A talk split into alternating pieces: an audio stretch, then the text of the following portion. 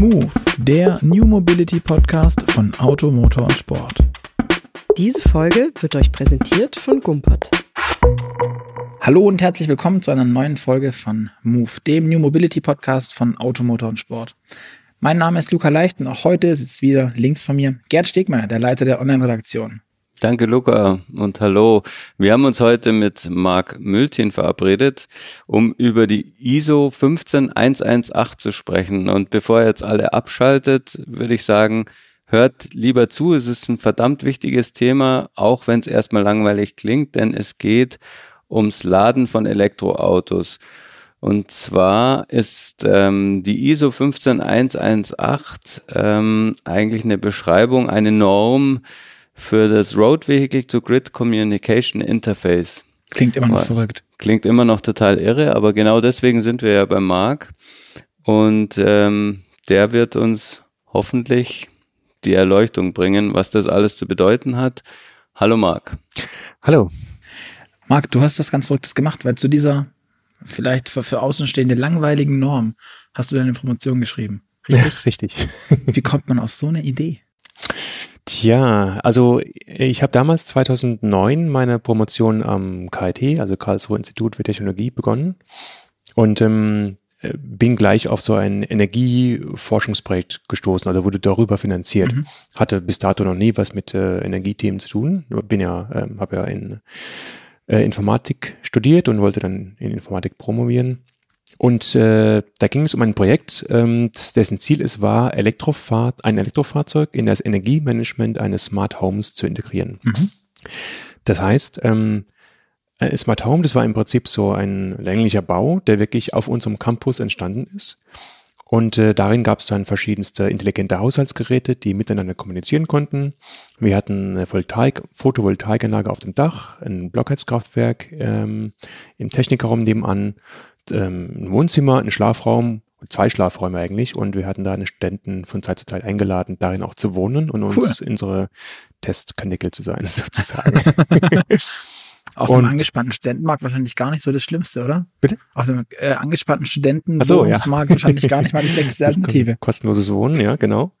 Ähm, äh, wir hatten zeitgleich noch einen Kooperationspartner im Forschungsprojekt, nämlich Opel. Und die hatten einen Opel Meriva, den sie umgebaut hatten und Verbrennungsmotor raus, Elektromotor rein. Mhm. Ähm, mit der speziellen Charakteristik, dass das Fahrzeug nicht nur Energie laden konnte, sondern auch Energie abgeben konnte in das Netz und so mhm. eben auch in das Smart Home. Und ähm, meine Aufgabe im Institut war es, die Kommunikation zwischen der Ladestation, die wir eben am Smart Home angebracht haben, und dem Fahrzeug zu ermöglichen, so dass wir das Fahrzeug in das Energiemanagement dieses Smart Homes integrieren können. Ein mhm. anderer Kollege von mir hatte eben ähm, das, Smart, das Energiemanagement ähm, konzipiert und gab es verschiedene Schnittstellen und ähm, genau. So. Und das, das war dann so um das Jahr 2010 herum, als das Projekt langsam Fahrt aufnahm. Und es war genau das Jahr, in dem ich eben auf den neuen ISO 15118 Standard, ähm, 15118 oder 15118 gibt es verschiedene Sprechweisen, aufmerksam wurde und gesehen habe, okay, da formiert sich gerade ein internationales Gremium aus Fahrzeugherstellern, aus äh, Energieversorgern, aus der Zulieferindustrie, die sich damit beschäftigen, wie muss denn eigentlich so eine Kommunikation zwischen Fahrzeug und Ladeinfrastruktur aussehen damit man das Fahrzeug in das Energienetz als regelbaren Verbraucher und Energiespeicher und Zulieferer ähm, integrieren kann. Mhm. Ja, und da dachte ich mir, äh, macht doch keinen Sinn, jetzt in seinem ähm, Eiffelturm da zu sitzen an der Uni und sich irgendwas eigenes, proprietäres zu belegen. Äh, macht doch mehr Sinn, in diesem Standardisierungsgremium mitzuwirken. Mhm. Also habe ich meinen Professor gebeten, ähm, dass ich da mitwirken kann. Und er meinte, solange ich da meine äh, anderen Aufgaben meinen anderen Aufgaben gerecht werde, sei das, sei das in Ordnung. Ja, und so kam ich dazu. Habe ich dann in die Meetings eingeklinkt. Es gab dann wöchentlich oder zweiwöchentlich gab es dann die internationalen Calls. Mhm. Man muss sich als Experte über das nationale Spiegelgremium registrieren. Und so kam ich zu dem Thema. Ja. Ähm, das ist auch neun Jahre her. Und ähm, habe dann eben auch begonnen, mehr und mehr mich einzuarbeiten und eben auch ähm, eigene ähm, Kapitel oder Absätze in den verschiedenen Kapiteln zu schreiben mhm. also wirklich aktiv mitgewirkt seither und bin bis zum heutigen Tag aktives Standardisierungsmitglied. Okay, jetzt müssen wir nur noch mal ganz kurz ein kleines Stück zurück. Wer der Laie sagt, ich habe ein Elektroauto und steckt es an die Steckdose an, mhm. dann kriegt es Strom, alles gut. Mhm. Wenn es ähm, denn so einfach wäre, Gerd. Ja. Und was, ähm, was genau macht dieses Protokoll? Welche Kommunikation ist notwendig und welche Funktionen unterstützt es dann letzten Endes für denjenigen, der es nutzt? Mhm. Also in der Tat ist es ja bisher möglich, auch vor diesem ISO-Standard ein Fahrzeug zu laden. Ne? Das basiert auf, auf einer anderen Norm, die sich IEC 61851 nennt. Und das ist so ein analoges Signalisierungsmechanismus. Das heißt, ich stecke mein Fahrzeug rein, Fahrzeug und Ladestationen, die tauschen halt so ein paar Signale aus, womit dem Fahrzeug mitgeteilt wird, das ist deine maximale Strommenge, mit der du jetzt gerade laden kannst. Mhm. Die Station hat aber null Ahnung, wie viel Energie das Fahrzeug braucht ähm, bis zu welchem Zeitpunkt denn der Fahrer wieder losfahren möchte. Mhm. Und somit wird dem Fahrzeug die volle Leistung sofort gegeben. Mhm. So, ähm, geht, ist aber nicht besonders intelligent. Gerade wenn wir jetzt besonders viele Elektrofahrzeuge am gleichen Netzstrang haben, die mit dem vom selben Transformator gespeist werden, das kann dann sehr schnell zum Netzengpass führen. Mhm. Das gibt's dann die berühmten Geschichten von äh, keine Ahnung, der Straße, wo dann viele Zahnärzte und so wohnen, die dann alle Teslas haben. Wenn sie alle gleichzeitig einstöpseln, dann kann auch meine, können auch meine Lichter ausgehen. Mhm. Ja, und das will man halt vermeiden. Deswegen ähm, ein digitales Kommunikationsprotokoll zwischen Fahrzeug und Ladestation, wo das Fahrzeug und die Station gewisse technische Parameter austauschen und das Fahrzeug eben auch mitteilen kann, hör zu, ich brauche jetzt so und so viel Energie und äh, ich muss übrigens in fünf Stunden geladen sein. Ob du mich jetzt lädst oder in zwei Stunden erst, wenn besonders viel regener regenerative Energie verfügbar ist, ist mir völlig wurscht. Hauptsache ich bin äh, vollgeladen zum Abfahrtszeitpunkt. Und somit kann man eben so ein Optimierungspotenzial heben. Wenn mehrere Fahrzeuge dieses Protokoll sprechen mhm. und man weiß, was ist der Bedarf, kann man die über den Zeitraum hinweg ähm, schedulen oder einteilen. Ja. ja. Genau. Also, dass man sich einen Stundenplan baut, wie das, wie das läuft. Aber ja. nach dem aktuellen Stand, den es jetzt schon gibt, der jetzt schon verbreitet ist, mhm. ähm, ist es doch so, dass wenn man das machen kann, also ich erinnere mich in den ganzen Elektroautos, die wir im Test haben, kann man dann einstellen, laden um, bei den Elektroautos besonders spannend im Winter, bitte heizen oder vorheizen bis, dass man dann um sieben, acht, wenn man noch immer zur, zur Arbeit will oder sonst wohin, mhm. ähm, losfahren kann und alles temperiert ist. Das heißt, das läuft momentan, wenn dann über eine Einzelinfrastruktur vom Auto und die ist halt nicht miteinander vernetzt. Und der Vorteil der ISO 15118 oder wie, wie auch immer man mhm. die Zahlen ja, jetzt aneinander rein will, ähm, ist so, dass es quasi noch einen Schritt weiter rausgeht in das Gesamtnetz und die einzelnen Ladesäulen untereinander sich in Anführungszeichen abstimmen können. Mhm. Also jede Ladesäule ist ja in der Regel über ein Kommunikationsbackend verbunden mit dem Ladestationsbetreiber, mhm. der dann verschiedene Stationen managt und dann kann sehen kann, was sind denn die einzelnen Ladebedarfe oder Energiebedarfe an ja. den einzelnen Stationen und so eben dann seinen Stundenplan, wie du ihn genannt hast, ähm, errechnen kann. Genau. Okay. Und dann gibt's ja ähm, auch Netzengpässe, die kommuniziert werden können von, vom Energieversorger, vom Verteilnetzbetreiber und ähm, auch Vorhersagen über die Verfügbarkeit der erneuerbaren Energien, sei es jetzt Windenergie, Solarenergie, was auch immer. Und so kann man eben den Ladevorgang optimaler gestalten. Oder auch, ähm, wenn man gewisse Preisanreizsignale hat, also über den Tag verteilt ähm, variierende Preissignale, mhm. dann kann man ja auch möglichst günstig laden für den Fahrzeugbesitzer. Ja. Also dann, wenn quasi Überkapazitäten da wären. Zum Beispiel, Beispiel genau. Wenn wir jetzt gerade eine sehr, relativ starke Windböen hätten, sagen wir mal im Norden von Deutschland, wo ja jetzt auch äh, viele Windanlagen in der Nordsee installiert sind und weil es dauert ja noch ein bisschen, bis es alles in den Süden transportiert wird. Wenn, wenn Südlink dann mal steht. Oder vergraben genau. ist, je nachdem. Oder nicht. Oder, oder eben nicht. Äh, ja, wenn man mal die, diese Not in my backyard Mentalität mal ähm, bekämpfen könnte, die in Süddeutschland oftmals herrscht. Aber egal, anderes Thema. Ähm, Genau, angenommen, wir hätten ja große Windböen und äh, Überkapazitäten.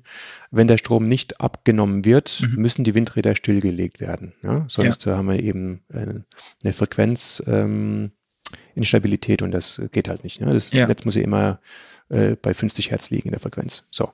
Ja, und da könnte man, wenn man jetzt sagt, man hätte einen großen Pool von Elektrofahrzeugen, die wir alle steuern können, sagen, hört zu, wir haben eine Überkapazität, bitte nehmt jetzt den Strom ab und dann mhm. wird es eine super Sache. Verstehe. Ähm, Jetzt ist es so, du hast gesagt, vor neun Jahren hast du damit angefangen, an, der, an dem ganzen ISO-Thema. Genau. Ähm, Gibt es denn schon Autos, die das umsetzen? Gibt es das schon? Ist das reell oder ist, mhm. sind, sind wir immer noch in der Gedankenblase festhängend? wir hingen lange in der Gedankenblase fest, leider, weil die Autoindustrie sich noch nicht wirklich von ihren Verbrennern lösen, lösen konnte. Aber seit, ich glaube, seit 2017 kann das zumindest der Smart mit seinem, äh, also der Smart Electric Drive, ähm, die haben das schon 2017 in ihren Fahrzeugen verkauft, aber noch nicht aktiv propagiert, weil für diese ganze ISO 508 Architektur eben auch Akteure im Backend nötig sind. Die gab es bis dahin noch nicht. Stichwort Hubject, ähm, diese Baustelle ist jetzt gelöst. Ähm, aber de facto kann das äh, der Smart schon. Äh, die haben das auch, ich glaube, dieses Jahr im Sommer auf der Hubject-Konferenz im, äh, im Juni gezeigt. Mhm.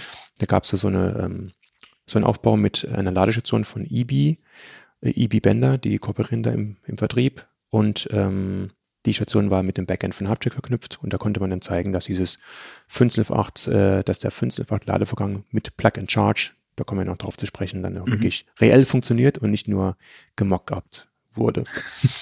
Also ähm, was ja, was meinst du nicht, nicht nur einfach so hingetan und dann ja, ging genau. irgendein Display hoch in dem Video lief mit, guck mal, es läuft, ja, genau. feiert, klatscht. Ja, nee, nee.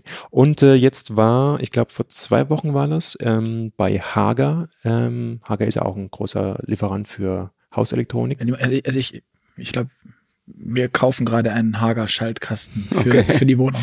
Ähm, ja. Also, genau. Also, ja. Ähm, Hager hatte vor zwei Wochen in Obernai, das ist da an der, ähm, in, in Frankreich bei Straßburg in der Nähe, einen, ein Ganztages-Event zu 508 und Plug and Charge gehostet. Und da gab es eben auch ein, ein Webinar, ähm, dessen Video auch in Bilder verfügbar sein wird. Mhm. Da ähm, hat dann das erste Mal ein Porsche Taycan ähm, an einer Ladestation öffentlich geladen, in, also öffentlich im Sinne von so einem Event, das mhm. aufgezeichnet wurde und das hat eben auch funktioniert. Auch verknüpft mit dem Backend von äh, Hubject mhm. Und eben einer Station von, ich weiß nicht, ich glaube, wahrscheinlich eine Hacker-Station. Okay. Ja. Ähm, Hubject müsstest du, glaube ich, nochmal mhm. erklären, was das ist. Okay. Ähm, wer das ist, warum es das gibt und vielleicht vor allem auch, was das Wichtigste ist, warum es denn das braucht und warum es ohne sowas wie Hubject nicht geht. okay. Ähm, gut, also das Thema Plug and Charge, das ist ja eines der Feature von 15.11.8. Äh, die Idee dahinter ist einfach ähm, Kabel reinstecken, die ganze Autorisierung, Abrechnung und so weiter läuft automatisch im Hintergrund. Der Nutzer muss keine RFID-Karte mehr rausziehen und an das Lesegerät der Station halten. Er muss keine App mehr rausholen oder sein Smartphone rausholen, eine App scannen, mit einem QR-Code scannen oder sowas. Einfach nur Plug and Play sozusagen. Ja. Mhm. Ähm, also wie man sich das wünscht quasi. Ja, genau. Dann, so, so würde Elektroautofahren attraktiv. Ja, richtig, richtig. Und das ist immens wichtig für die Akzeptanz von Elektrofahrzeugen, ja, was bisher von der auch, auch Autoindustrie immer noch unterschätzt wurde. Aber das Bewusstsein wird es mehr und mehr, äh, es versteift sich mehr und mehr in den Köpfen. Ja, man muss auch sagen, also gerade wenn man selber mal äh, versucht zu laden und wenn es bloß ein Car2Go ist, ähm, das ist jedes Mal so ein Gefummel.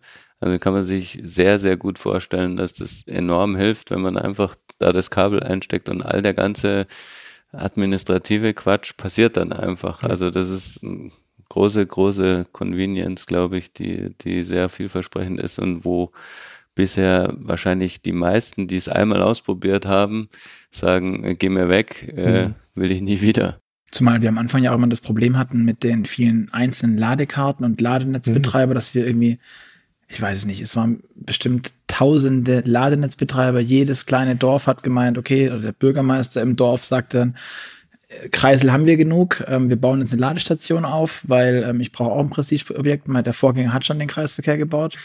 ähm, und dann hat er sich eine Ladestation, dann haben die dort ihr Gemeindeauto, äh, das Gemeindeauto, der Kollege von uns, der Malte, hat ähm, in Süßen äh, Grüße nach Süßen übrigens, ähm, gibt es wohl eine Ladestation, die sei immer vom Bürgermeister belegt, wo immer das Gemeindefahrzeug steht und Malte jedes Mal, wenn er mit dem Elektroauto unterwegs ist, kriegt, den, das, kriegt das Riesenkotzen, weil er dann ja. irgendwo zum Edeka weit rausfahren muss, um dann dort zu laden, weil es nirgends sonst geht. Sie hätten aber eine da, aber da steht immer der volle Zoe. Okay. Und wie würde man dort bezahlen? Wahrscheinlich auch vorher bei der Gemeinde nachfragen, ob das denn geht. Aber es gibt ja mittlerweile, also es war früher so, mittlerweile gibt es ja mit, mit Laderoaming, mit New Motion, mit, ich glaube, die ENBW hat eine App, die, die mhm. da irgendwie mit drin spielt. Plug-Surfing und so weiter. Es gibt ja mittlerweile auch Roaming. Genau. Allerdings, das, was du sagst mit Hubject, ist ja irgendwie noch mal, sogar noch mal zwei Schritte weiter zurück. Naja, Hubject hat ja mittlerweile, ich sag mal, zwei äh, Geschäftsfelder. Das eine ist das, das Roaming, was du eben angesprochen ja. hast. Ne?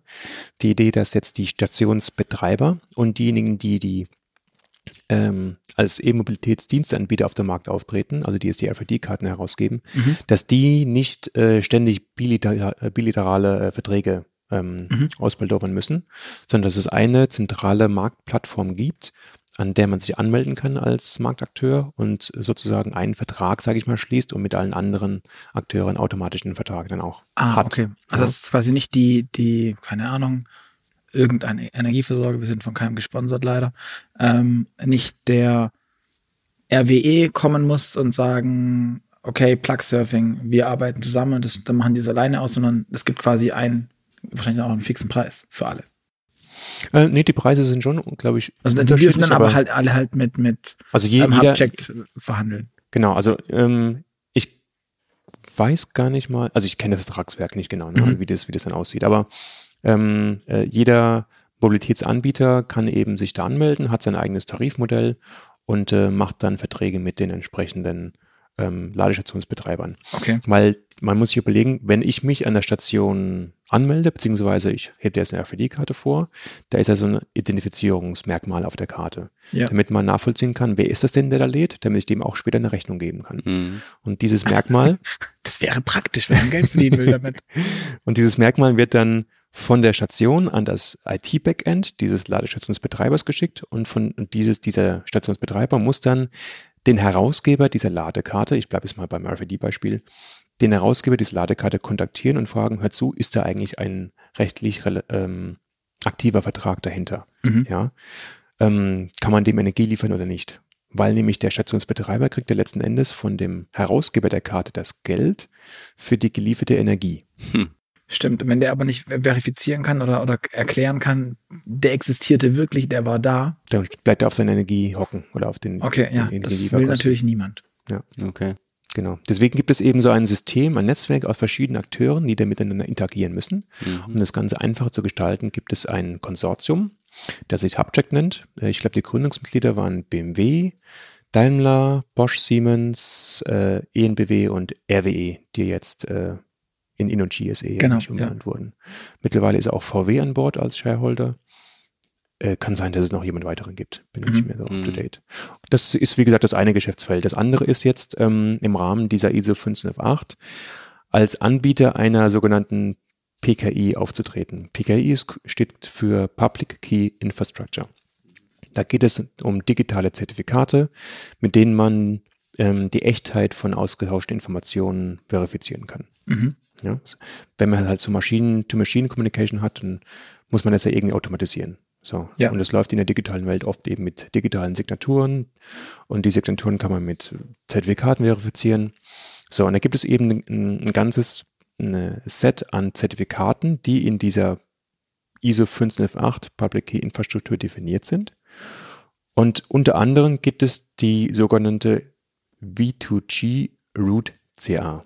So, das ist äh, nichts anderes als der oberste Vertrauensanker, dem jeder Marktakteur in diesem Elektromobilitätsmarkt vertrauen muss. Mhm. Also alle müssen sich auf einen Anbieter einigen und sagen, dem vertraue ich und dessen Zertifikat nutze ich, um dann eben andere ähm, Informationen zu verifizieren auf deren Echtheit. Mhm. Und Hubcheck hat sich schon, ich glaube, 2013 oder 2014 äh, seine erste VDG Root CA aufgebaut. Ähm, da aber eben der Markt noch nicht so richtig im Gang war, hat es halt so bisher, ist es so vor sich hingeplätschert. Aber jetzt kommt so richtig Dynamik in den Markt rein und jetzt haben die sich wirklich ähm, gut positioniert und äh, sind Herausgeber dieser Root CA äh, und ermöglichen eben anderen Marktakteuren wie jetzt dem E-Mobilitätsdienstanbieter und auch dem Ladestationsbetreiber in diesem Markt zu agieren, dieser PKI, weil jetzt, das hat ja alles auch mit Kryptographie irgendwie zu tun und Zertifikaten, ist nicht immer ganz einfach zu verstehen und die bieten eben diesen Service an für Mhm. diese Marktanbieter oder Marktteilnehmer. Äh, genau, das ist das zweite Geschäftsfeld. So. Gumpert Natalie.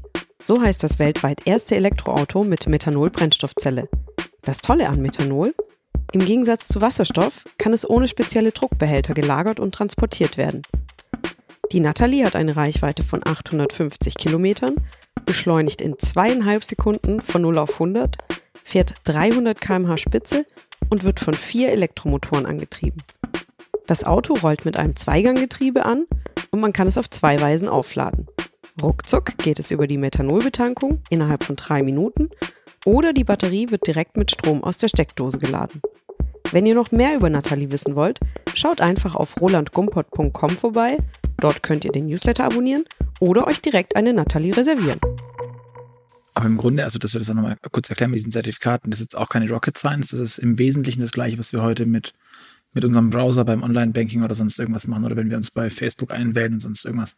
Da werden ja auch Zertifikate von A nach B geschubst und Mhm. damit wird geguckt, bin ich irgendein Bot, also bin ich irgendeine Maschine, die vortäuscht, ein Mensch zu sein, Mhm. die vortäuscht, der zu sein, der sie vorgibt zu sein, ähm, oder ist es reell? Und Ja. das gleiche Spiel spiele ich da letztendlich auch mit bestehender Technik. Also da hat jetzt niemand eine, eine was, was völlig Neues erfinden Ja, müssen. das Rad ist ja nicht neu erfunden. Also die Idee von der 1508 ist natürlich auch, ähm, auf Standards, etablierte Standards aufzusetzen, die es gibt.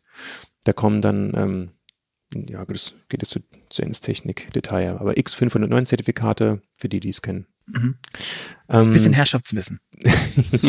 Also es basiert auf Internetstandards. So, ähm, nur welche Typen von Zertifikaten und welche Zertifikatshierarchien ähm, zum Einsatz kommen, das beschreibt die ISO 158. Mhm. Und daran muss man sich eben äh, orientieren, wenn man in diesem Markt mitspielen muss, wenn man möchte.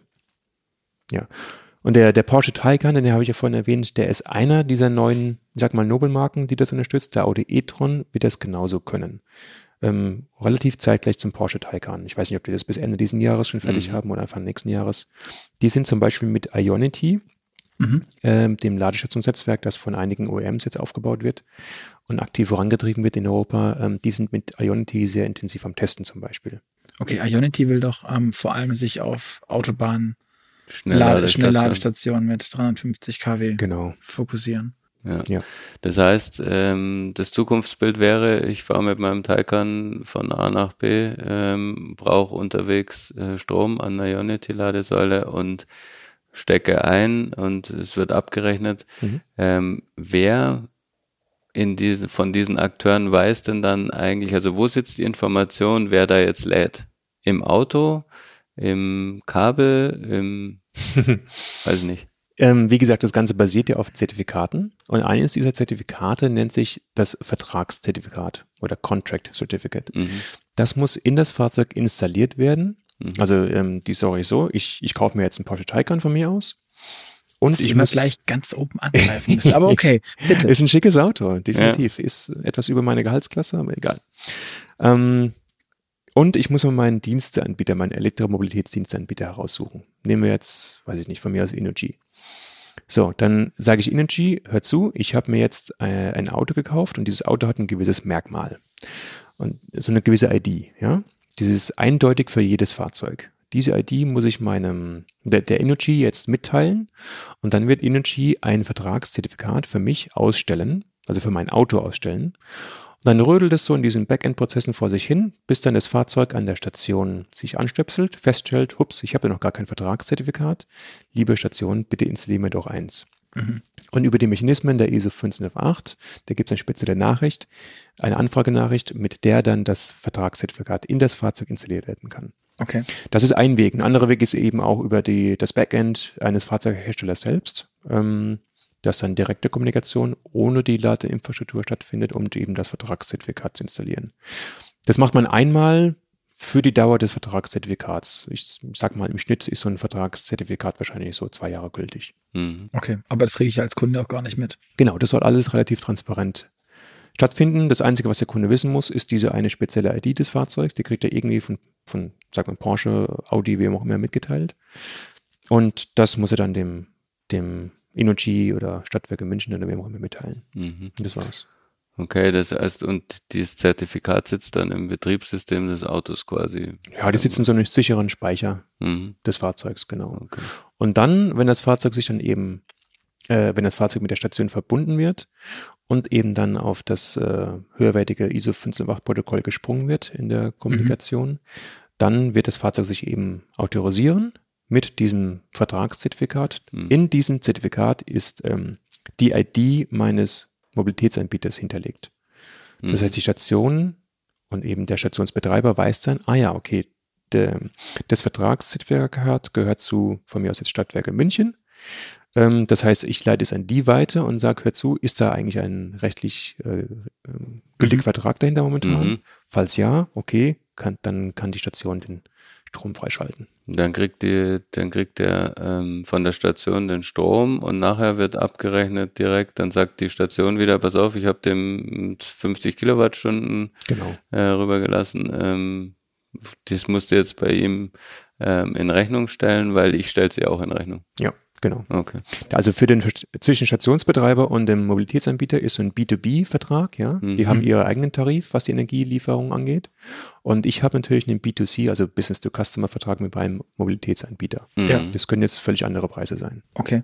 Ist es dann denkbar, dass ich beispielsweise bei meinem normalen Stromanbieter, der mir meinen Haushaltsstrom verkauft, mit dem ich, keine Ahnung, meinen Kühlschrank betreibe, meinen Backofen, ähm, bei dem dann auch sage, ich möchte bei dir mit einen Elektrotarif kaufen. Und ähm, übrigens, das ist meine ID meines Taikans. Haha. ähm, und ähm, dann stöpsel ich den irgendwo an. Ich wohne in Stuttgart, bin in München, stöpsel den an. Ähm, der lädt und dann habe ich auf meiner Stromrechnung hinter in meinem Abschlag stehen ähm, oder in meiner Jahresnachzahlung, die hoffentlich nicht als so rausfällt. Ähm, guck mal, du warst in München, du warst in Hamburg, du warst überall. Äh, übrigens, ich krieg noch 4000 Euro von dir. ähm, hoffentlich wird das nicht passieren. Aber so von, vom, vom, Genau, vom vom Prinzip Grundprinzip her genauso. bin ja. ich dann nicht mal mehr daran gebunden, jetzt diesen einen Ladesäulenbetreiber. Das heißt, ich baue da eine weitere, einen weiteren Layer, eine weitere Zwischenstruktur auf. Momentan habe ich einen ähm, Stromproduzenten, einen Netzbetreiber und dann noch den, der irgendwie mir den Kram verkauft und die Handling-Fee quasi macht. Und dann habe ich noch jemanden, der quasi ein Mininetzbetreiber ist, weil der eine, Lade, eine Ladesäule aufgestellt hat. Das heißt, ich habe dann quasi vier, ein viergliedriges System. Ja, das E-Mobilitätssystem, äh, der Markt nicht ist relativ einfacher. vielschichtig, ja, wird nicht gerade einfacher. Und es ist ja auch so, dass es gewisse Akteure gibt, die gerne verschiedene Rollen in sich vereinen. Zum Beispiel der Autohersteller. Ähm, es gibt einige Autohersteller, gerade die Premium-Marken, die gerne als Mobilitätsdienstanbieter auftreten auf dem Markt. Das heißt, ich Audi beispielsweise hat beim e-tron, meine ich sogar, gibt's so Ladekarten, die du, ähm, mit denen du äh, gefühlt überall laden kannst. Mhm. Ähm, Das hat jetzt auch schon mal irgendwo nicht äh, fun funktioniert bei uns im Test zwar. Ja. Der Marketing-Claim heißt überall ähm, oder so gut wie. Und ähm, damit kannst du auch, also das ist Ja. wie eine Roaming-Karte, mit der du aber schon alles bezahlt hast. Also da hast du Genau. quasi noch eine Flatrate dahinter zusätzlich, was ja wirklich, also das ist wirklich cool. Ich, ich habe jetzt gerade vor einer Woche, glaube ich, so eine, ähm, eine Folge von Fully Charged angeschaut, Mhm. wo er den äh, Mercedes EQC, glaube ich, äh, durch Norwegen gefahren hat oder irgendwo in Mhm. Skandinavien. Und er eben auch erzählt hat, ähm, dass Mercedes ähm, mit allen möglichen Anbietern gewisse Verträge schon abgeschlossen hat und er nur mit seiner eigenen, mit seinem Fahrzeug überladen kann. Er muss sich Mhm. da nicht drum kümmern, dass er irgendwelche eigenen RFID-Karten noch sich besorgen muss. Das übernimmt alles der Fahrzeughersteller für ihn. Das ist schon, das macht, äh, dann brauchst du doch die ISO eigentlich fast gar nicht mehr, wenn ich das alles über den Hersteller habe, oder? Warum Nee, die, das sind ja zwei verschiedene Dinge. Das eine ist ja die Abrechnung und die Autorisierung. Das Stimmt. andere ist ja die, das Smart Charging Protokoll an sich. Stimmt. Okay, verstehe. Ja, und ob der mir das eine ID, äh, eine, eine, RFID-Karte in die Hand drückt beim Autokauf oder ob der ähm, sagt, die ID-Card brauch, die, die, die RFID-Card brauchst du auch nicht mehr, sondern du Übrigens- bist direkt bei mir drin. RFID-Karte geht immer noch mit der 1508. Es gibt zwei Autorisierungsmodi. Das eine ist Plug and Charge, über das wir gerade gesprochen haben. Mhm. Das andere ist, ähm, ähm, heißt EIM, steht für External Identification Means. Ja, wunderschöner Name. Heißt nichts anderes, als dass der Nutzer selbst noch aktiv werden muss, um sich zu autorisieren. Sei es ist eine RFID-Karte, sei es eine QR-Code-Scan, eine App, sei es SMS-Payment, was auch immer. Alles, Ah, was okay. irgendwie extern außerhalb des Protokolls sozusagen stattfindet. Ja. Okay. Genau. Die Station muss dann nur irgendwann dem Fahrzeug signalisieren, ich habe den Nutzer jetzt autorisiert und dann geht es in den Protokoll weiter. Okay. Ja. Cool. Ähm, jetzt haben wir bei dem, das, die, die ganze ISO 15118 basiert ja vor allem auf dem Thema CCS. Wenn wir uns den globalen Elektroautomarkt angucken, ähm, besteht er aber nicht nur aus CCS. Ich habe jetzt vor kurzem eine Zahl gelesen, ähm, da hieß es, dass die Gesamtheit der Ladesäulen mh, bei irgendwie 20 Prozent, bitte nagelt mich nicht fest auf diese Zahl, ähm, aber irgendwie bei 20 Prozent liege bei den CCS-Säulen, beziehungsweise CCS-Typ 2, also europäischer Standard ähm, und amerikanischer Standard. Der Rest ist Shademo, das ist der Kram, der aus Japan kommt. Und dann gibt's noch den GBT Genau. ähm, aus China. Die machen noch bestimmt, kochen noch aber alle ihr eigenes Süppchen und die sind in der Überzahl. Exakt, ja. Also ko kochen eigenes Süppchen, ja.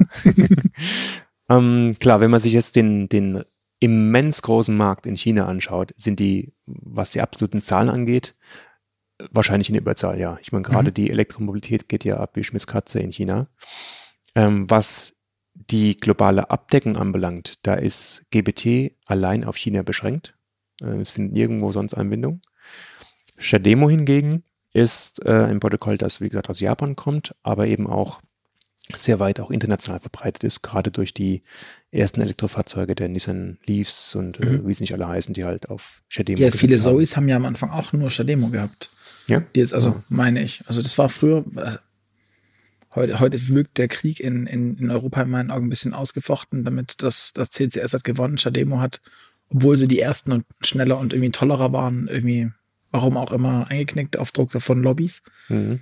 Aber äh, gefühlt ist Shademo schon, schon ein Bringer, so weltweit. Also ich kenne halt die aktuellen Zahlen nicht. Die haben halt eine große Installationsbasis, weil sie eben früh angefangen haben. Und die, die ISO-Norm, die ist jetzt 2014 erst fertiggestellt worden.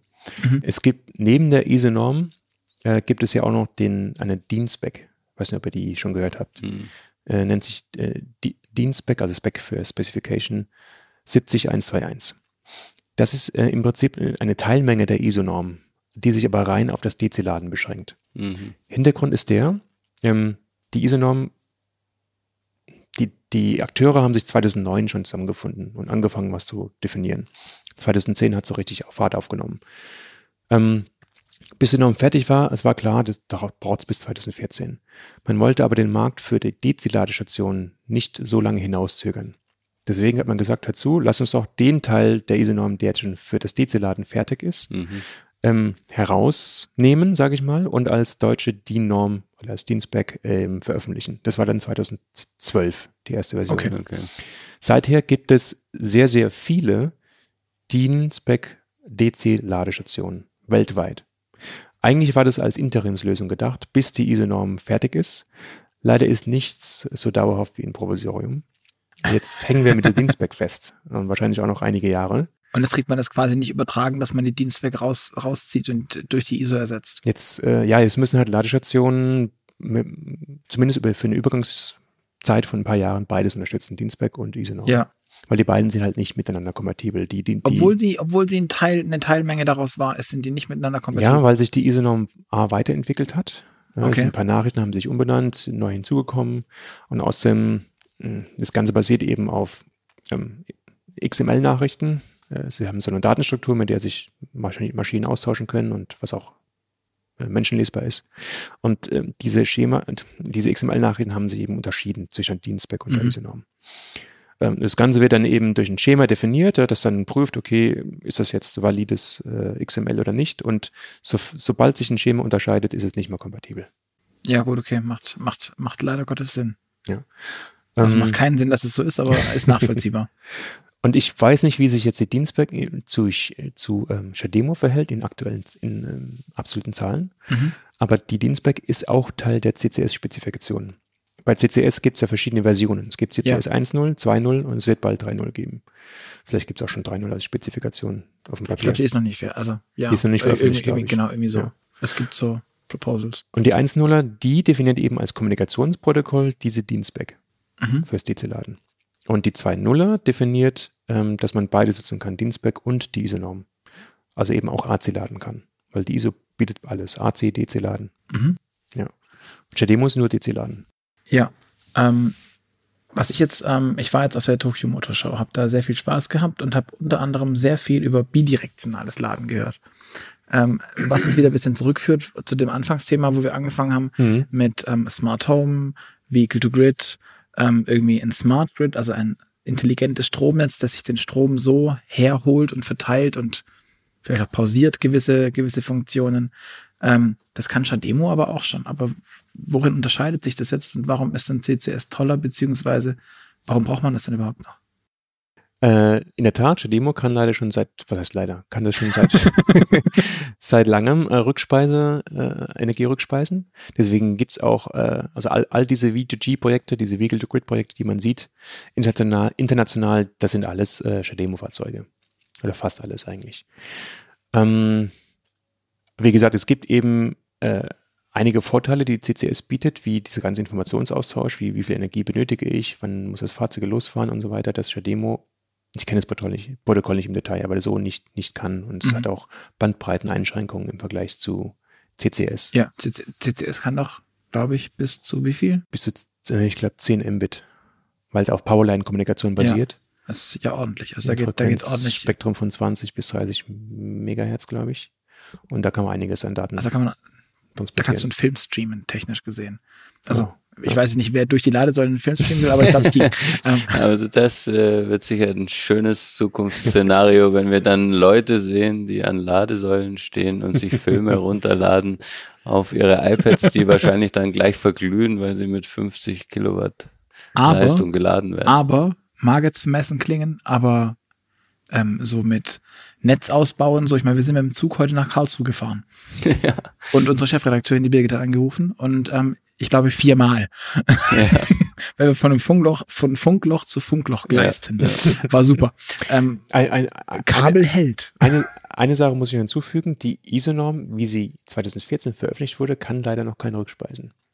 Da sind wir statt ah. wirklich eins hinterher. Aber die nächste Version, die jetzt gerade fertiggestellt wird, die kann einiges mehr inklusive eben auch Rückspeisen von Energie. Okay.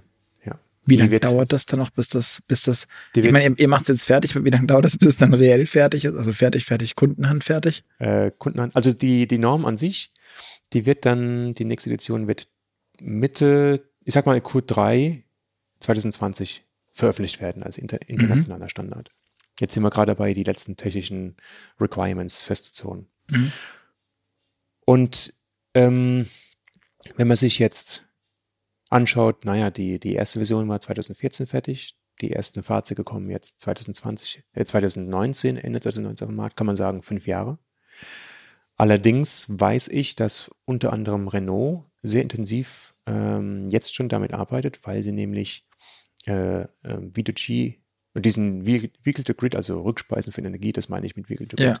dass diesen Use Case in ihren Renault, was auch immer so ist oder was auch immer implementieren werden. Mhm. Und einer aus diesem Standardisierungsgremium, der da sehr aktiv an diesem Thema mitgearbeitet hat, meinte zu mir, 2023 frühestens, spätestens 2024 werden sie ihre Fahrzeuge auf den Markt bringen mit dieser Technologie.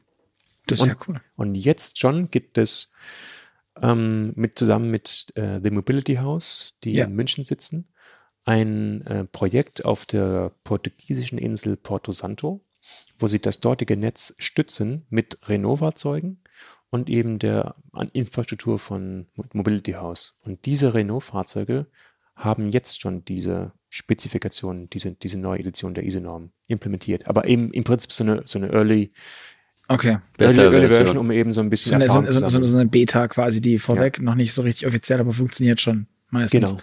Aber das ist dann CCS schon. Das ist dann CCS, exakt. Okay, weil was ich nur gehört habe, als ich jetzt in Japan war, war auch gerade, das fand ich, also fand ich persönlich sehr spannend. Kann sein, ich habe es auch schon in einer der letzten Podcast-Folgen erzählt, also bitte nicht, nicht sauer sein, wenn, ähm, dass in Japan gerade mit, mit Fukushima und, und die sind ja sehr geplagt, leidgeplagt von, von Naturkatastrophen. Mhm. Und ähm, damals bei Fukushima und bei anderen Katastrophen, Tsunamis, auch Mitsubishi herging und die iMeaves und Nissan die Leafs irgendwo in die Pampa geschickt haben und das dann quasi Notstromaggregate waren oder halt Notakkus und ja. die damit wirklich dann das, das mhm. Haus am, am, am Laufen hielten. Ja. Also das fand, das fand ich, muss ich gestehen, schon irgendwie eine, eine, eine coole Nummer. Jetzt, wenn wir auf erneuerbare Energien gehen, wie du es vorhin sagtest, dann ist das ja auch wahrscheinlich wirklich notwendig, da was zu machen. Mhm. Ähm, ja, haben wir, aber haben wir da überhaupt Zeit bis 20? Wenn du jetzt sagst, okay, die, die Renaults wollen jetzt anfangen mit 2024, 2023, ja, aber wenn wir jetzt auf 2025, dann geben wir dem Ganzen doch noch mal ein bisschen den Schucker nach hinten, weil hm. der Teufel ist ein Eichhörnchen, wie der Schwabe sagt. Ähm, jo, dann wird es doch ganz, dann, dann sind wir doch da irgendwie wirklich weit, weit weg davon. Na gut, also ich meine, ähm, Netzstabilisierung hat ja zwei Aspekte. Zum einen kann man, äh, es geht darum, die Fahrt, den Ladeprozess des Fahrzeugs zu steuern. Mhm. Und zum anderen geht es darum, Energie aus dem Fahrzeug wieder herauszubekommen. Ja. So, äh, das Steuern des Fahrzeugs ist ja jetzt schon möglich mit der aktuellen ISO-Norm. Mhm. Das heißt, wenn ich jetzt weiß, ich habe besonders viel Solar- oder Windenergie zur Verfügung, dann kann ich das im Fahrzeug signalisieren und sagen, du, ähm, oder ich habe es jetzt in einer Stunde zur Verfügung, liebes Fahrzeug, ich lade doch erst in einer Stunde. Das geht ja alles jetzt schon. Wenn ich allerdings möchte, dass das Fahrzeug eben auch Energie bereitstellt, eben um das Netz zu stützen oder ähm, also jetzt, das heißt jetzt die Frequenzregulierung oder auch Spannungsregulierung, dann müssen wir, wenn wir das über CCS machen wollen, noch ein paar Jährchen warten. Das ist in der Tat richtig. Ist es denn so, dass die ähm, Fahrzeuge, also wenn die, wenn die ISO-Norm dann mal fertig ist, auch zum Implementieren, dass die Fahrzeuge noch irgendwas Technisches brauchen oder braucht, reicht es dann, denen quasi das neue Protokoll aufzuspielen und dann können die dann auch bidirektional unterwegs sein oder brauchen die Fahrzeuge dann noch irgendwas, weil das würde ja das Ganze wahrscheinlich nochmal verzögern, oder? Meines Wissens brauchen die Fahrzeuge ähm, einen bidirektionalen Lader, der so per se nicht im Fahrzeug verbaut ist, weil im Fahrzeug geht ja alles um Kostenminimierung und Mhm. Platzminimierung. Und so ein bidirektionaler Lader, der ist auch nochmal größer im, im Umfang und auch teurer. Mhm. Ich glaube, dass die meisten das nicht haben. Aber man hätte zumindest das Potenzial, rechtzeitig anzufangen, bidirektionale Lader in die Serien einzubauen, Ja, ja. weil man weiß, wann die ISO kommt. Oder zumindest mal zu entwickeln und sie dann zu haben, beziehungsweise schon bei den Zulieferern zu holen. Ja. Aber das Problem ist doch auch, also jetzt, wenn man es auf Deutschland guckt, dass in Deutschland darf ich von meiner Photovoltaikanlage ähm, ein Netz ins Stromnetz einspeisen, direkt, wenn es ohne Umwege quasi vom Kabel ins Netz geht. Ich darf aber das nicht in meinem Auto puffern und dann rausgehen. Dann ist der Strom dreckig. Weil er im Auto war. Also das ist ja momentan noch irgendwie ein, ein also es ist, glaube ich, also mein, mein Gefühl, es ist vom Gesetzgeber oder von den Behörden und allem ist es gewollt, aber juristisch ist es noch nicht feingezogen, dass man es überhaupt darf. Das heißt, jeder, der sich jetzt so ein Ding aufbaut, auch so eine, so eine Struktur, so ein Netz, der macht das auf, eine, auf einem, ich darf es eh noch nicht. Und man weiß auch nicht, wann jetzt dieses Gesetz tatsächlich äh, glatt geht. Und wenn wir uns anschauen, wie lange beispielsweise Gesetze brauchen, die auch total strumpf, äh, st- stumpf logisch sind in meinen Augen, dass ein in einem, in einem Mehrfamilienhaus ein Mensch mit einer Tiefgarage, mit dem Tiefgaragenstellplatz seine Wallbox installieren will, die Zustimmung aller braucht, da es aber immer noch keine, kein Gesetz gibt, dass er die kriegt, ähm, weiß ich nicht, wie lange das dauern wird, weil dem Energieversorger wird es nicht gefallen, wenn er noch mehr Konkurrenz gibt. Ich habe jetzt erst die Tage gelesen, ähm, dass die Energieversorger ohnehin ähm, sich nicht so wirklich glücklich fühlen, weil sie ähm, immer mehr Druck von außen kriegen, von ganz vielen kleinen, von Bauern, die irgendwie Solardächer subventioniert aufgebaut haben auf ihren Scheunen etc. pp. Und dass da mittlerweile schon 20 Prozent nicht mehr Großkonzern ist. Also nicht mehr ENBW, E.ON und, und, und Konsorten, Vattenfall und wie sie heißen, sondern Menschen wie, wie, wie du und ich hier an den Tisch. Ja, in der Tat. Also die Energielieferindustrie, die muss sich da umstellen, was ihr Geschäftsmodell angeht. Die hat aber eine verdammt gute Lobby, während wir drei, glaube ich, jetzt nicht ganz so die überragend krasse Lobby haben, dass das Ah, geht. das würde ich nicht unterschätzen. Ja. Okay, Aber äh, aber Gerd, Gerd, Gerd ist mächtig. Ja. Aber auch die haben erkannt, dass das Energienetz sich mehr und mehr dezentralisieren wird. Da kommen die auch nicht dran vorbei. Hm. Das ist nur eine Frage der Zeit. Und man muss ja auch sagen, es ist ja nochmal ein bisschen was anderes. Also ein Smart Grid Vehicle quasi ähm, hat ja für den Energieversorger durchaus auch einen Vorteil. Also er kann da Strom drin parken und wieder rausziehen. Es ist ja nicht nur so, dass da dann erzeugter Strom bei ihm eingespeist wird, den er eigentlich nicht gerne haben will. Ne? So, also Der Fremdproduzent, da muss er seine Kohlekraftwerke abschalten. So ein Ärger. ja, Ja, und außerdem, ich meine, ähm, dieses ganze Smart Charging-Thema, sowohl das gesteuerte Laden als auch das Rückspeisen mit Energie, hilft ja auch, äh, die Netzausbaukosten zu reduzieren. ja. Ja. Klar. Also dann brauche ich vielleicht so einen Südlink auch gar nicht. Ja. Ähm, Bestenfalls nicht. Mal gucken, was kommt. ähm, wie ist das? Kannst du dir auch vorstellen, dass es dann ähm, Tarifmodelle gibt? Das hatten wir vorhin am, am, am Bahnsteig, wir hatten ja etwas Zeit besprochen, dass wir quasi eine, eine Struktur haben, dass ich sage, mein Elektroauto soll dann immer zwischen 60 und 80 Prozent haben. Das heißt, der Netzbetreiber kann mein Auto zwischen 60 und 100 vollladen und quasi diesen Pufferspeicher sich irgendwo oder sein Reservekraftwerk oder weiß jetzt Kuckuck was ähm, sparen und quasi das nutzen. Und wenn ich ihm 40 Prozent meines Akkus zur Verfügung stelle, zahle ich, was zahlen wir aktuell im Schnitt? Ich glaube 28 Cent pro Kilowattstunde Mhm. in Deutschland. Dann zahle ich nur noch 26. Wenn ich ihm aber 50 Prozent gebe, sind es nur noch 22. Ja, ja. Also kannst du dir vorstellen, dass es solche Tar Tarifierungen auch gibt, dass wir da dass das alles wirklich so eine, so eine, so eine kommunenartige, wir tauschen uns aus und dann ist alles, und alle sind glücklich und alle sind froh wird? Oder ist das jetzt meine ut- utopische, ähm, positiv optimistische Welt? Ja, nee, Sicht? nee, dahin, dahin wird die Reise gehen, da bin ich sehr sicher. So die Frage, wann? Also in Deutschland sehen wir jetzt, äh, was variable Tarife angeht, nichts außer Tag- und Nachttarif, glaube ich. ja, stimmt. Ähm, Sehr innovativ. aber es gibt ja, aber es gibt gra- gerade dort, wo diese Vehicle-to-Grid-Projekte durchgeführt werden, unter anderem in Großbritannien ähm, oder auch in Skandinavien, da gibt es spannende Untersuchungen, wie, ähm, wie viel Geld denn ein, ja, ein Fahrzeug, Elektrofahrzeugbesitzer verdienen könnte im Jahr, wenn er denn sein Fahrzeug bereitstellen würde für, für Energie, ja, Unterstützung im Netz, ja. Mhm. Ähm, ich habe da gerade vor kurzem ein interessantes Paper gelesen, was äh, auf der dänischen Insel Bornholm durchgeführt wurde mit ganz vielen Nissan-Fahrzeugen. Seltsam. Ja, also fa- falls ihr das übrigens hört, hier draußen steht irgendwo in der Straße ein Irre, der durchgehend hupt. Ich weiß nicht, ob der Florian Zu viel Strom dieser- für die Hupe hat. genau bisschen durchbrennt. Ist mir schon mal passiert, dass die Hupe durchgebrannt ist ähm, im Autokorso. Aber mal neb nebenbei erwähnt. Okay, ähm, genau. Äh, Genau, Tatsache ist es so, es ist ähm, gut, wenn man dem, F- es erlaubt, dem, äh, das Fahrzeug zu entladen in einem gewissen Bereich, also keine Tiefenentladung, weil das ist Ja. wirklich schlecht für die Batterie. Ja. Aber wenn man sagt, hör zu, du kannst ähm, von mir aus 40 Prozent bis 60 Prozent oder bis 70 Prozent von mir aus nutzen, in dem Spektrum kannst du laden und entladen. Und dann kann der Nutzer ähm, durchaus ähm, dazu beitragen, dass das Netz stabilisiert wird und eben dafür kompensiert werden vom Netzbetreiber, dass dann über seinen E-Mobilitätsdienstanbieter weitergereicht wird.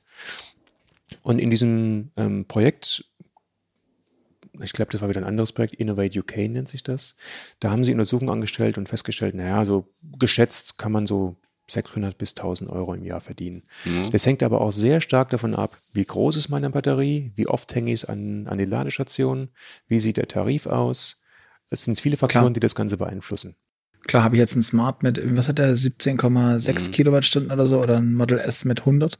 Ähm, habe ich natürlich ein, andere, ein anderes. Potenzial, den ich, das ich da ausnutzen kann. Ja. Aber ähm, es gibt ja auch stationäre Speicher für Häuser. Ähm, wo liegt denn der große Unterschied? Also warum ist es einerseits ähm, so viel komplizierter, die Elektroautos äh, da entsprechend ähm, zu integrieren in das Netz? Und warum ist es, ähm, ja, warum ist eigentlich überhaupt der große Unterschied da? Also was, was haben die stationären Speicher noch für einen Vorteil?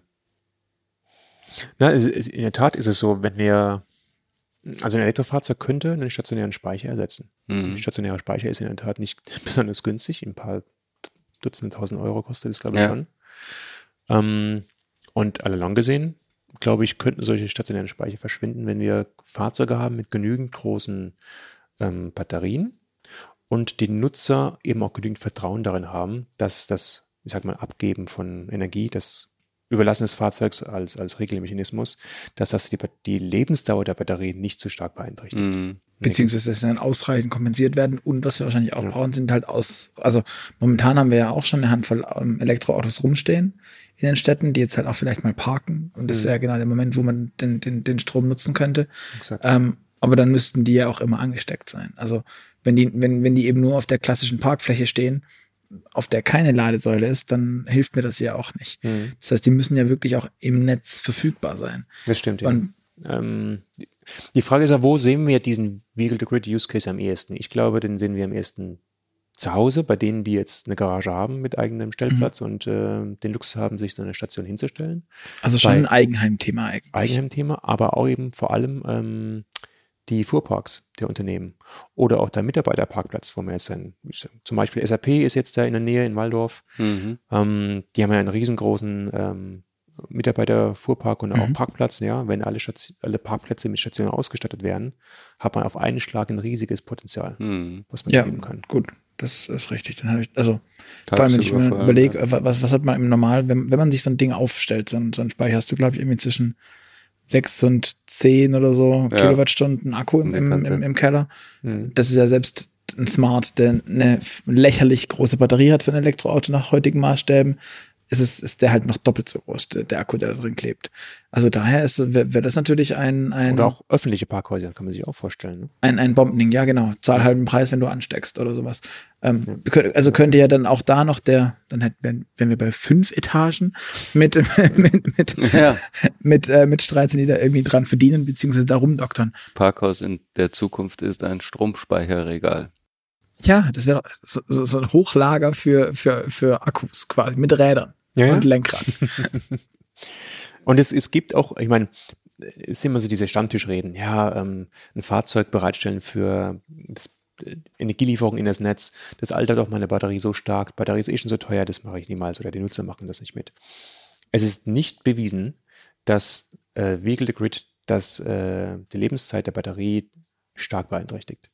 Im Gegenteil, ich habe sogar von, von äh, Smart hat oder Mercedes hat mit, mit den alten Smart-Akkus aus den, aus den Pilotversuchen und sowas irgendwo so einen Batteriebunker aufgebaut.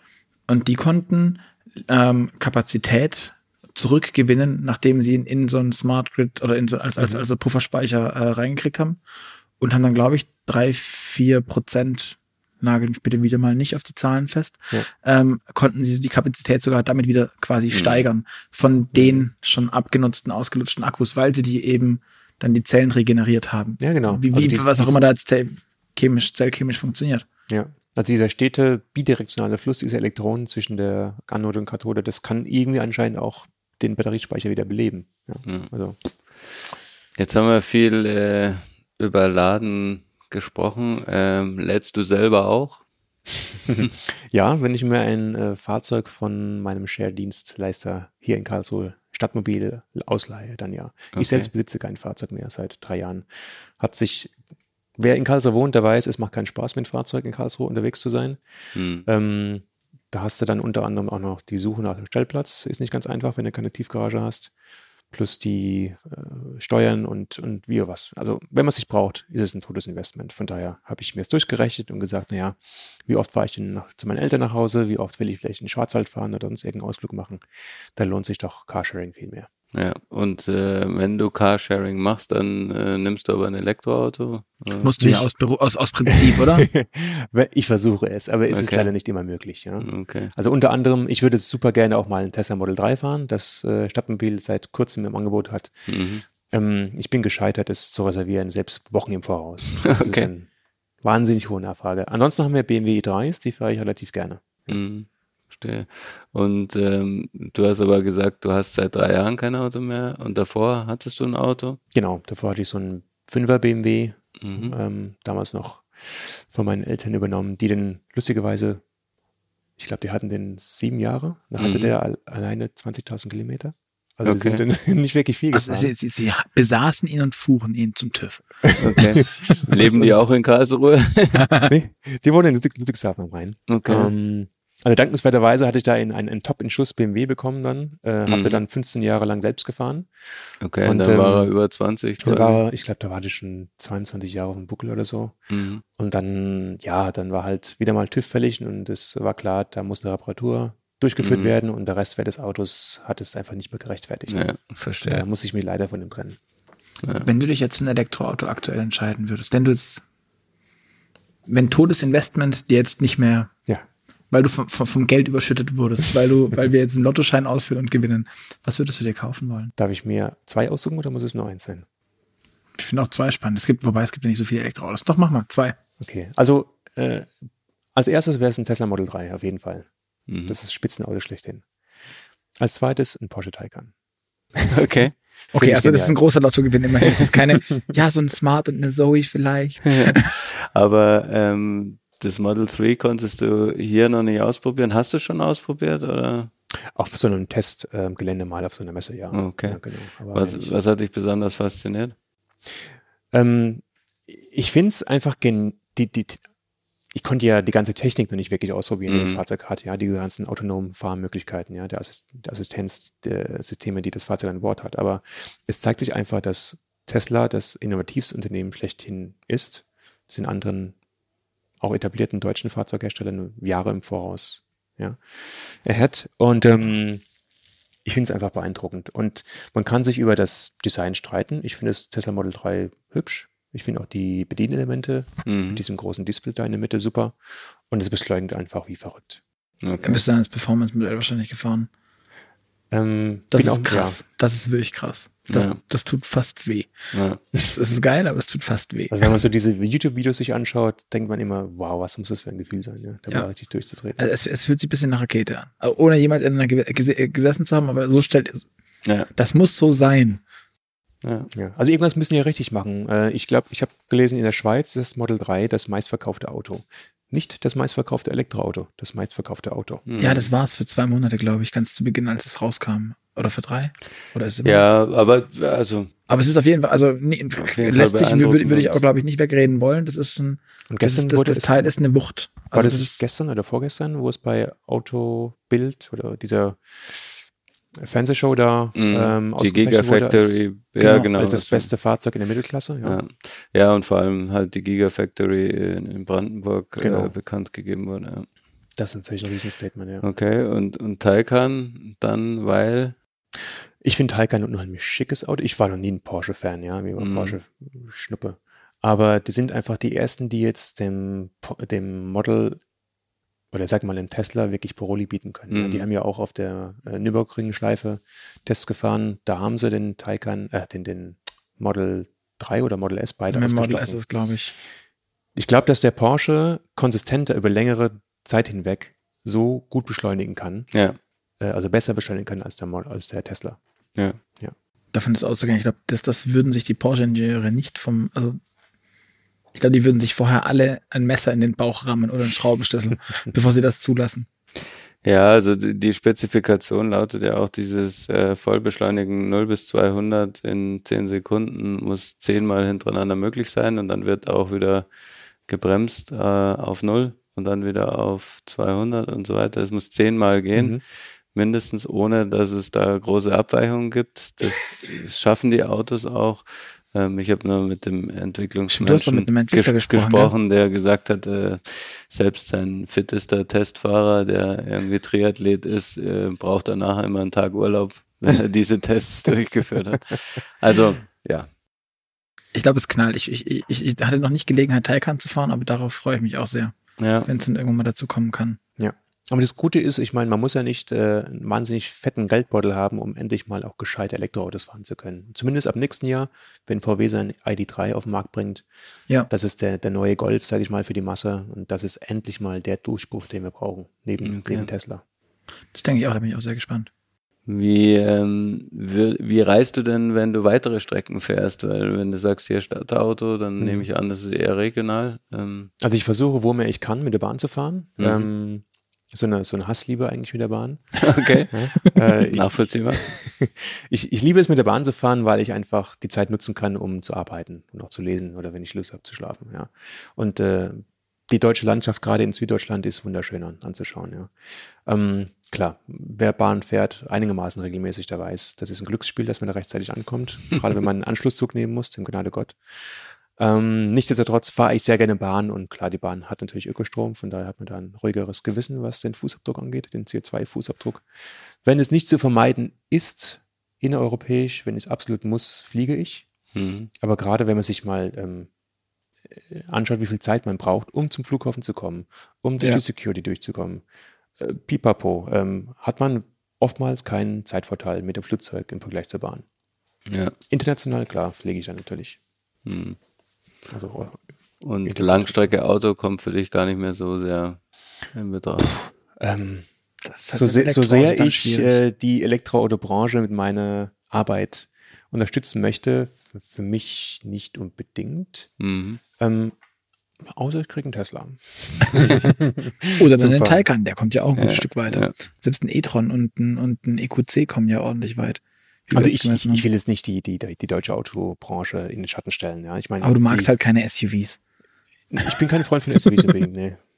Ich meine, der Model 3 ist ja auch kein SUV. Ne? Ich meine, Model S, Model Ist S ist auch kein, kein SUV, ein der Model X und der Y. Mod Ne? ein Model X ist halt irgendwie. Was ist ein Model X? Das ist, glaube ich, die Frage ist einfach nicht geklärt, ob es eher ein Van sein wollte oder. Ja, gilt schon als SUV, aber es ist ähm, wie viele dieser Fahrzeuge in der Kategorie, also gefühlt einfach, Halt einfach nur groß. Ticken, Ticken zu groß, zu mächtig und zu schwer. Ja. Also wo man sich dann schon ein bisschen nach der Sinnhaftigkeit fragt. Gut, der Taycan ist auch nicht wahnsinnig leicht, aber Und auch nicht klein. ja. Nichtsdestotrotz, ja. Also da bin ich auch eher immer etwas abgeneigt. Gut, aber Gerd, wenn du keine Fragen mehr hast, würde ich zu meinen abschließenden Fragen kommen. Oh ja. Oh ja. Gute Idee. Ähm, A-B-Fragen. Unsere eifrigen Hörer kennen es, du vielleicht noch nicht. Wir stellen dir Fragen, du solltest dich möglichst schnell zwischen der einen oder der anderen Antwort äh, entscheiden. Mhm. Wir fangen gleich an. Bist du mehr der Typ Streamingdienst oder CD und Schallplatte? Streaming. E-Scooter oder zu Fuß gehen? Zu Fuß. Fahrrad oder E-Bike? Fahrrad. Die Frage ist überfällig, aber trotzdem nochmal fürs Protokoll. Ferrari oder Tesla? Tesla. Sharing oder besitzen? Sharing. So, jetzt die Frage an den Informatiker. Apple oder Google? Ich sehe da ein MacBook. Loft in der Stadt oder altes Bauernhaus auf dem Land? Kommt auf. Ich, ich gucke mich hier gerade um. Momentan Loft in der Stadt. Später dann Bauernhaus auf dem Land. Wenn du denn dann mal Auto fährst, vorne oder hinten, Vorne. freust du dich denn aufs autonome Fahren? Auf jeden Fall. Bist du mehr Beifahrer oder Fahrer? Eher Fahrer. Datenschutz und AGB ist noch so eine. Bist, liest du dir das durch oder bist du und bist Aluhut oder mehr so, ja, wird, ich kann es eh nicht heben? Als ITler sollte man eher Aluhut Men Mentalität an den Tag legen, aber ganz ehrlich, ich klicke durch und sage, ist, ist gut. Fliegen, Fischen oder Motorradfahren? Fliegen im Sinne von dem Flugzeug? Nee, flie also oder? flie- Fliegen, Fischen im Sinne von mit Angel und Achso, Fliegen, Fischen oder ähm, was war das andere? Motorradfahren. Motorradfahren. Star Wars oder Star Trek? Star Wars. Okay. Kaffee oder Tee? Kommt auf die Uhrzeit an. Kaffee. Steak. Äh, Cappuccino. Okay. Steak oder Falafel? Ich versuche vom Fleischkonsum mehr und mehr wegzukommen. Wenn das Steak unheimlich gut ist, gerne Steak. So, die Frage für den ITler nochmal. Nachteule oder Lerche? Lerche. Okay. Ähm, vielen, vielen, vielen Dank, Marc. Das hatte ich nicht erwartet. äh, vielen Dank für diese, für die vielen Infos, für die, für diese ganzen Insights in die ISO, ich möchte es mal sagen, 15118 ähm, und alles, was dazugehört und drumherum. Ähm, ich hoffe, ihr hattet was lernen können, konntet was mitnehmen, hattet Spaß bei der ganzen Sache. Ähm, wenn ihr noch was wissen wollt, schreibt uns gerne an podcast at move-magazin.de. Schreibt uns gerne auch einen Kommentar bei iTunes, ähm, gebt uns gerne fünf Sterne oder weniger, wenn ihr es wirklich für nötig haltet. Sagt dann aber auch warum. Ähm, ich würde es schon gerne wissen, weil wir würden das auch, auch gern ändern.